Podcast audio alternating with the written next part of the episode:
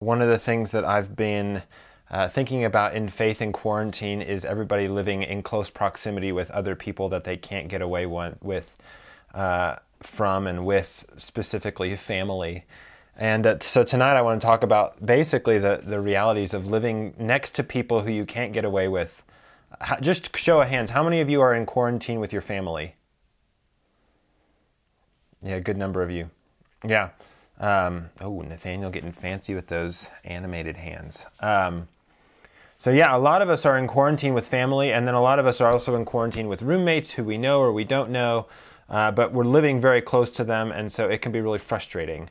Uh, one of the things that I've um, encountered as I've talked with you all and as I've talked with, you know, looked at my own life is all of a sudden I'm encountering my own sin living next to people that I can't get away from. You know, I feel like I can sort of hold off my worst characteristics for a bit and then um, you know with I'm with a person but then uh, you know I, I can leave and I can kind of go be a bad person. But now all of a sudden I'm with this one group of people and I can't stop not being a jerk around them and it's been frustrating. And so I've been thinking about this. Um, you're back with your family or you're stuck with roommates you're with people that basically you're with people that you don't mind being a jerk around, um, and they don't mind being a jerk around you. And so, like a day in the life for me right now is um, just feeling like I constantly am on edge with Phoebe, and feeling like um, I get trapped in the house and um, I'm getting way less stuff done than I'm used to getting done and I'm finding uh, myself a lot more frazzled and anxious and stressed. And so, kind of all these things um, have made it just frustrating. And I feel like when I'm on campus or when I'm with other people, even with y'all, I can be on good behavior. Um, but then when I'm with my family, that kind of gets clicked off, especially after four weeks together. Oh, see, there's another baby. Yeah, I get you. I get you, Gia. Um, and uh, so, anyways, it's just been a recipe for um, for stress for me and I'm sure for you that we're with the people either roommates or family who tick us off the most and we're not around our friends and we feel super stressed. And so it's just a recipe for tension. And so tonight what we're going to look at is um, how do we go through quarantine? How do we go through living in proximity with family in particular but with people who can be really stressful and uh, the Bible is the good news is that you're not alone in this. The Bible is full of circumstances of people living close to each other, either in family or in proximity. Um, that is just that's just like you. It's just like me, where it's frustrating and it's angry and it's sad and it's really really hard and, and it's just a lot of dysfunction. And the core message of the Bible is that God moves close to people who are in dysfunction, into families that are in dysfunction, and He does not leave us in that dysfunction um, but he meets and heals with us. And that's the same as in families as it is with the church, with any other group of people. Um, so tonight we're going to look at how God works in and through families, how God works in and through families. And we're going to look at a fairly large piece of text, so large that I'm not going to read it, I'll just summarize it. If you want to open up your Bibles to Genesis chapter 27, um, feel free to do that. But again, I'm not going to read it because it's quite long um, and I don't want to waste waste your time reading scripture. Did I say that out loud? Uh, I don't want to um, spend all of our time on a long, long piece of scripture. So um, this is a family in the Old Testament that we're going to look at. Many of you have heard this, and we're going to see how God works in and through this family to bring salvation and then how it can apply to us today. So, um, Genesis 27, I'm sure many of you are familiar with the story. It, it starts with this family of Jacob, um, Jacob and his wife Rebecca, and their two sons. And Jacob is a, um, uh, sorry, Isaac and Rebecca and their two sons, Jacob and Esau. And uh, it's it's a hot mess of a family, especially when you start to examine it and compare it to some of the families and situations that we live in today. Um, Isaac is Abraham's son. If you remember who Isaac is, he's the son that Abraham had been promised. Uh, and so now he's old, and he's actually so old that he's blind. And he married a woman named Rebecca. They have two boys, Jacob and Esau. And this family is full of dysfunction if you read their stories in Genesis, but especially in 27. Um, and I think anything that this family goes, anything that your family goes through, it will rival what this family has to do. And this is just a part of their dysfunction. Some of, some of you probably know this story, but I'll just summarize it. So Jacob wants to bless his oldest son, which was a custom back then that was fairly common for the, fa- the father to bless the oldest child. And so he tells his oldest son, and who is also his favorite, there's a red flag right there, that he has a, the dad has a favorite, um, that he, he's so much his favorite that he's kind of open about it, that he's his favorite. He tells his favorite son, Esau, hey, I want to bless you, but so I, but I want you to go make me a meal first. And so he sends Esau to get some food. And the mom, Rebecca, hears this, and there's there's something wrong right now. Is that they're not on the same page? There's some at least uh, marriage issues, maybe even fighting. And so she overhears this because she's been eavesdropping, and she wants her favorite son to get the blessing. And so she takes Jacob and she tells her her favorite son, who's Jacob, and she says, "Hey, I want you to get the blessing. So let's let's let's disguise you, and uh, and trick." Are uh, blind Isaac into blessing you. So she disguises Jacob to look like Esau. And uh, so Jacob goes in and he receives the blessing from Isaac. And so, right there, we have all kinds of disaster and mess. We've got parents who are working against each other, there's parents who are fighting, you've got siblings who are fighting and, and working against each other. You've got all kinds of weird relationship triangles that are super dysfunctional and super unhealthy. And it just gets worse because when Esau finds out what's been going on, he gets so mad that he wants to kill his brother. The text tells us that he's so mad within this family that he wants to literally kill his brother, so much so that Jacob has to run away and leave the family. And that's kind of the end of the story. so here we are. We have two brothers. They're twins. They're constant antagonists. They're opposites. Their interests are opposite. Their personalities are opposites. Jacob is this sort of domestic a guy who loves to stay at home and cook. Esau is kind of this man's man who wants to be out hunting, and uh, he's an outside guy, and they're at each other's throats constantly. Um, maybe some of you can relate with that. You're either living with siblings, or you're, you know, you've had siblings, or you know, you just cannot. They, they just you want to kill your your brother or your sister sometimes. Um, second, there's marriage issues here.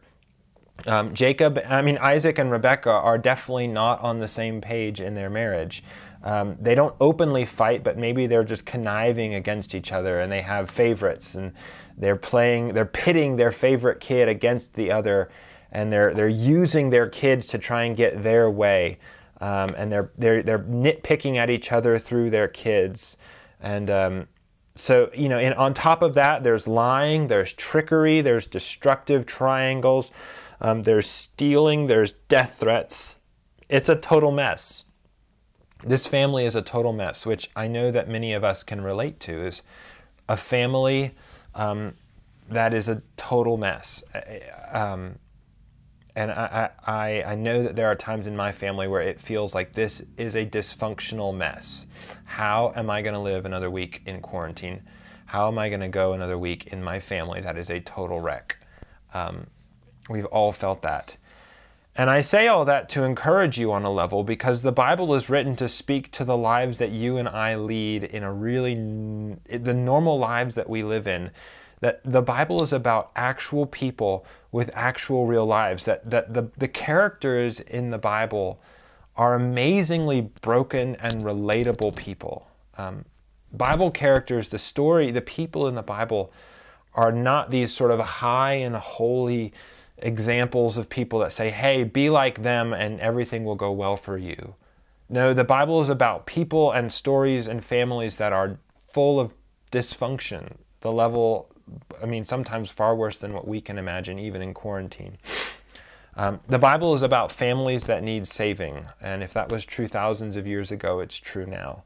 Um, and there's good news in that, I think, that the Bible relates to you when you're not getting along with your parents after being home for five weeks or four weeks. And there's good news in that when your roommate's being a pain and when you're being a pain to your roommate and um, when your siblings are getting on your nerves, Scripture says, yeah, that's living in, in a real world.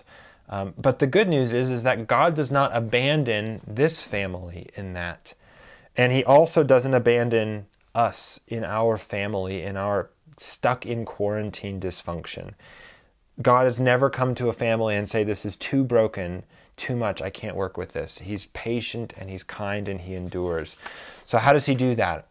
How is God faithful in this family and how does that apply to us today?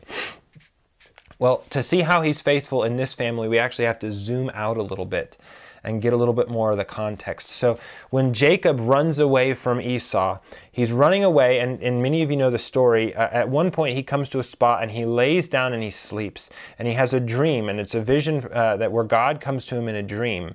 And he has this dream where the heavens open up and a, and a, ladder or a set of stairs appears in his dream. And he sees angels uh, going up and down, ascending and descending out of heaven. And, and God comes to him and says in this dream, he says, I made, he, if, I'm paraphrasing, but he says, I made a promise to your family that I would bless you and I would bless the world through you and through your children. And I'm going to keep that promise. I'm going to keep the promise that I made to your family. And in effect, what God is saying to Jacob is He's saying, despite your family's dysfunction, I'm going to bless you. Despite your family's dysfunction, I'm going to bless you. Now, how does that happen? Well, it, you know, if you know the story of the Old Testament of, of, Genesis, you know that out of Jacob's family, out of out of his dysfunction, he has twelve sons, and those twelve sons become the twelve tribes of Israel. And one of those tribes is the tribe of Judah. And out of the tribe of Judah comes another son 2,000 years after this, and that son is Jesus. And so, what, what God is saying here is that Jesus comes from Jacob's family, and that even out of Jacob's family's dysfunction and sin, God is keeping his promises to Jacob. And here's the amazing part is that it's through the very family dysfunction that Jacob lives in that God saves Jacob and his family dysfunction. Sorry, my allergies are so bad. It is through God's, it is through Jacob's family's dysfunction that God saves him. Jesus comes from the dysfunction of the family. Now, what does that mean? It means that God is in the business of saving his people from family dysfunction through Jesus. This means that Genesis 27 tells us that God is faithful to his promises to save you from your family dysfunction through Jesus' own family's dysfunction. Does it, does you see, listen to that. God is faithful to his promises to save you from your family dysfunction through Jesus' own family dysfunction. Jesus came from a family where his parents and his grandparents, deep, you know, deep down in his family tree, they lied and they treated and they tricked and they wanted to kill and they stole and they fought and they destroyed each other. And even despite that, God keeps his promises and sends Jesus to save us from our family dysfunction, from all the times that you get frustrated with your parents and with your siblings and with your roommates, the people that you are close to. And that if God can bring out of if God can bring the redemption of the world, that is Jesus from broken families, then he can bring something as broken as your family into his redemption. That is, if God can bring redemption out of a world of broken families, then He can bring redemption out of your broken family. So, so what? Why does this matter? When your family is fighting, when your family is not talking, when you're stuck in quarantine. Um, first, I think that the first thing is to do is to take hope that God does not look at your family and think this is too far gone. I can't save this. God is in the business of saving families that are way worse than your family. I have a friend who, um, his name is David. He's a pastor, he's a youth pastor in Alabama. And let me tell you, when I first met him, we met in seminary. He and I did not get along. We both looked at each other because we were so different. We were like, we are not going to be friends. He has like tats all on his arms. He's got these big ice earrings, and he's kind of got this gangster swagger about him. And I'm like this straight laced nerd. And uh, I was like, I'm not going to like this guy, and he's not going to like me. But we started hanging out, and we got to be really good friends. And he started to tell me a little bit about himself. And so when he was in college, uh, well, he came from a really, really broken family. He came from a home of addiction where his dad was um, addicted to all kinds of substances, and his parents were split, and his brother actually died in very tragic circumstances. And um, just, and then while he was in college, he ended up actually selling drugs, and he was um, had multiple DUIs, and just a total tragic case of broken families all the way around. And then God, in His mercy, um, shows himself to David, reveals himself to David in a way that, that David repents of his sin and says, I have to turn my life around. And so David, you know, eh, through the circumstances, enrolls in seminary and ends up meeting uh, his now wife. And now he's a pastor in Alabama. And he says, you know, part of what I want to do is change the legacy of the Barnes last name to be this is the family that was a dysfunctional, wrecked family into this is a family that God can redeem. This is nice, Jacob. That's nice, yeah. this is a family that God can save.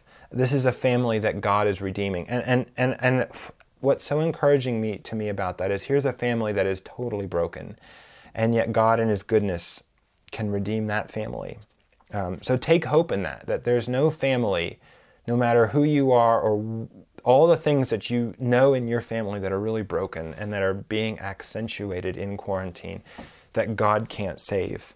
Um, second, um, families can be super confusing, and it's really hard sometimes in the midst of quarantine or in the midst of a family fight to see the forest for the trees. We get caught up in it. And so if you're in a spot where you're like, man, I just can't seem to meet heads, meet my family, you know, talk to my parents or something like that, reach out you know, have somebody else look into it. Reach out to Deborah or to Madeline or to me, and we're happy to process with you how God is at work in and through your family and how you can be a part of that.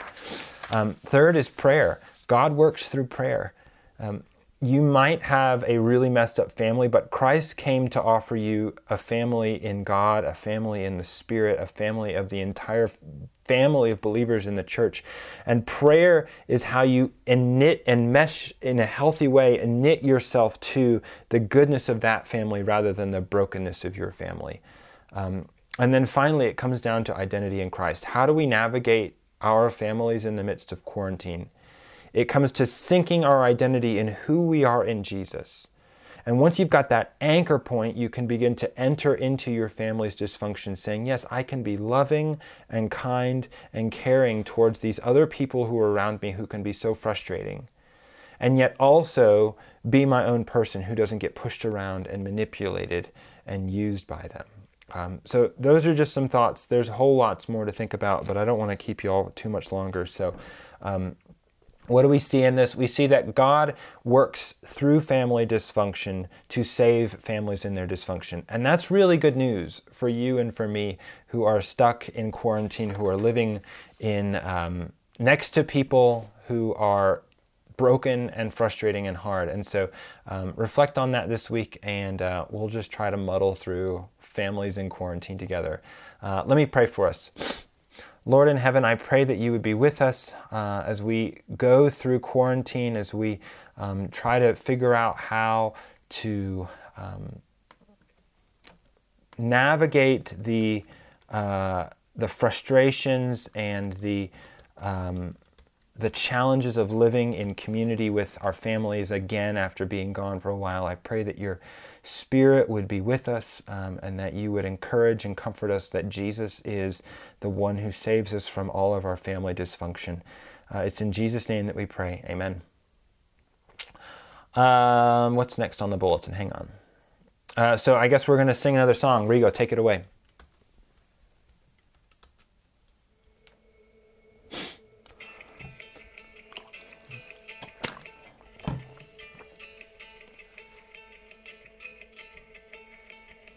And I stand accused by my regrets. and the devil roars his empty threat.